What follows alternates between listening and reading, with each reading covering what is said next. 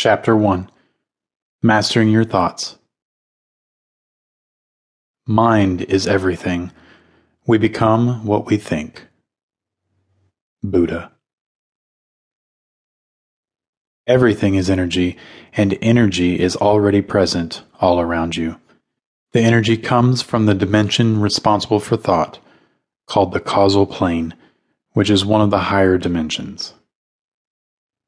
You have a physical body and you have a mind. It is the job of your mind to interpret the energy that is around you for you.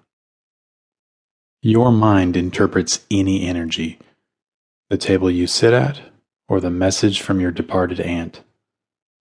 Your mind doesn't discriminate about what type of energy it interprets. It deals with it all.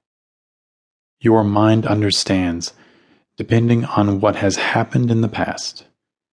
It uses the past as a frame of reference. What occurred in the past is subjective and dependent on both your level of consciousness and your perspective. Here's what happens.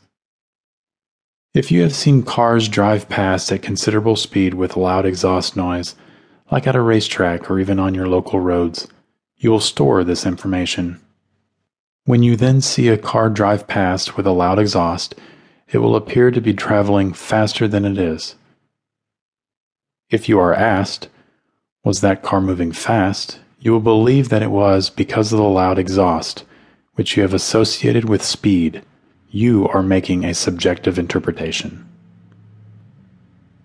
By reacting to the event with an insult, you do not see past the instinctual reaction taking place within you.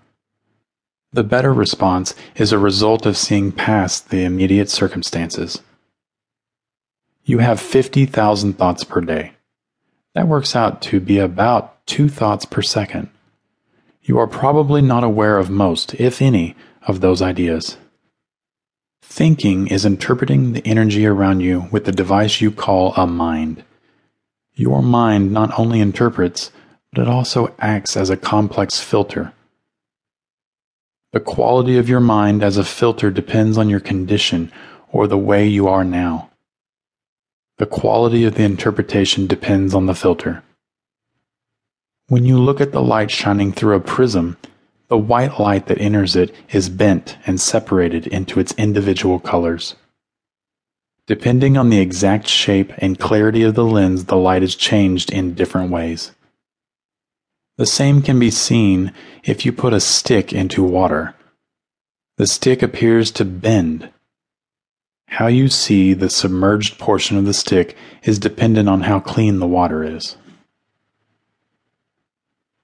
All your thoughts are just your interpretations of the energy around you.